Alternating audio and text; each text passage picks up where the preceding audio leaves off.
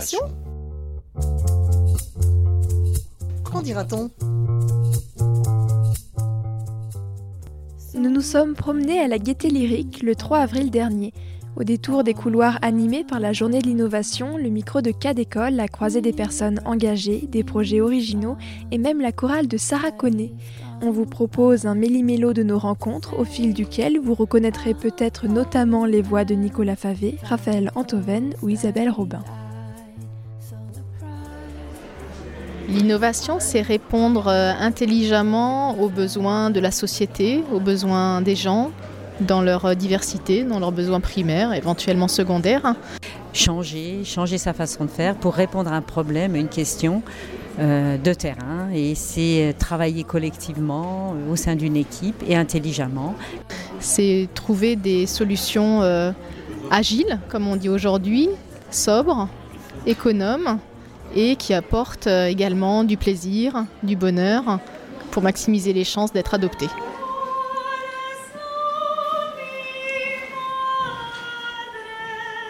Les élèves qui travaillent toute l'année et euh, des professeurs qui les encadrent et qui sont tellement convaincus de ce qu'ils font que ça va nous porter, nous, au moins jusqu'à l'année prochaine.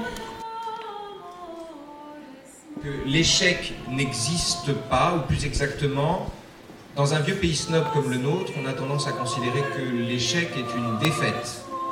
Or, l'échec n'est pas une défaite, l'échec est une victoire ajournée. On est tellement snob qu'on a vraiment tendance à moraliser l'échec, c'est-à-dire à transformer l'échec en catastrophe. Alors que la seule vertu dans l'existence, c'est pas de réussir. La seule vertu, c'est de persévérer. Qui fait bien ce qu'il doit faire ne peut pas être vaincu, même quand il est battu.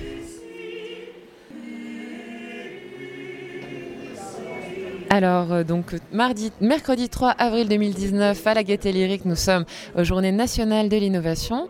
Et je suis donc devant euh, de grands posters euh, qui montrent des photos d'écoles tout à fait modernes. Et je suis en présence de Nicolas Favé, architecte. Bonjour.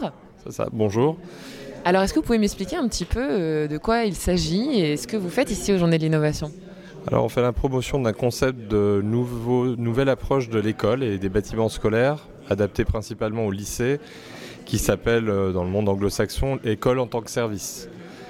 Donc c'est un concept qui a été développé en Finlande par Jarmo Suominen au sein de l'université Alvar Aalto et euh, qui consiste, pour le dire très trivialement simplement, vous prenez un lycée, vous enlevez toutes les salles de classe, vous rajoutez un petit théâtre, euh, une salle des pas perdus, et puis vous rajoutez une application type Airbnb, et les lycéens ont cours en ville, dans la salle de conférence d'un hôtel, euh, dans les labos physiques de l'université, euh, dans la salle de conférence d'une entreprise. Leur, ticket de cantine, leur carte de cantine, au lieu de leur donner accès à leur cantine à eux de lycée, il n'y a plus de cantine dans leur lycée. Ils ont accès à 32 restaurants à 1 km à la ronde, restaurants d'entreprise, restaurants universitaires, restaurants privés avec lesquels il y a des deals qui ont été faits. Et euh, tout le monde est ravi. La logique, c'est sur du court, moyen et long terme, c'est de gérer une meilleure adéquation entre les espaces, leur aménagement et le besoin pédagogique. Le fait que l'expérimentation ait dépassé les deux ans et qu'elle soit en passe d'être généralisée sur toute une métropole urbaine, c'est parce que les enseignants aussi font un retour positif.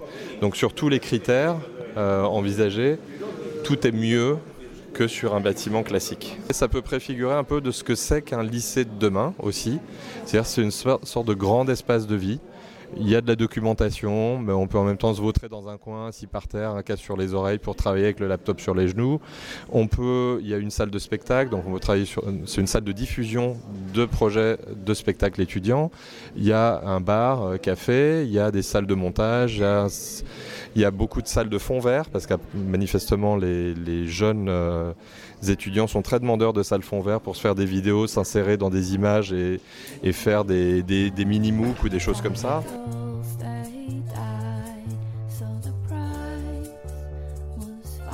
On l'avait, on l'avait appris des, des chansons qui parlent de filles et garçons. Notre action consiste à détourner les réseaux sociaux, Twitter et du tweet au profit des apprentissages des élèves grâce au tweet class qui apporte une réelle motivation pour communiquer et ancrer les écrits des élèves dans la réalité. Euh, par exemple, les filles peuvent faire du foot. Ah, et c'est quelque chose qui était euh, étonnant pour toi? Oui. Nous nous rassemblons pour réfléchir au changement de posture des enseignants et des élèves du 21e siècle. L'écrit nous sert à communiquer. Mais c'est surtout le moteur de la pensée. Il permet de développer l'esprit critique, de faire émerger ses idées et de, créer, ensemble. ensemble.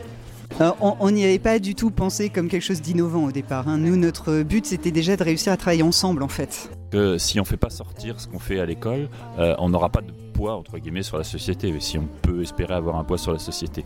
Donc on a décidé d'avoir euh, un temps où on invite les parents à venir réfléchir avec nous sur le sujet.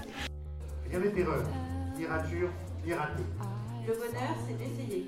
Telle est la devise que l'on peut lire en pénétrant dans la salle du Chablam Tournois. Euh, et qui c'est des conférences débats où euh, donc ils posent les choses, ils amènent une problématique et ensuite on débat avec les parents.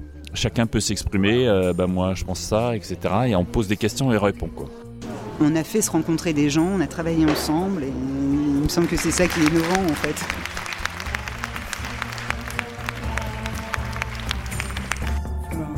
C'était un reportage de Cas d'école, prise de son Diane Béduchot, Florence Sauvebois et Sébastien Boudin, montage Maë Burla.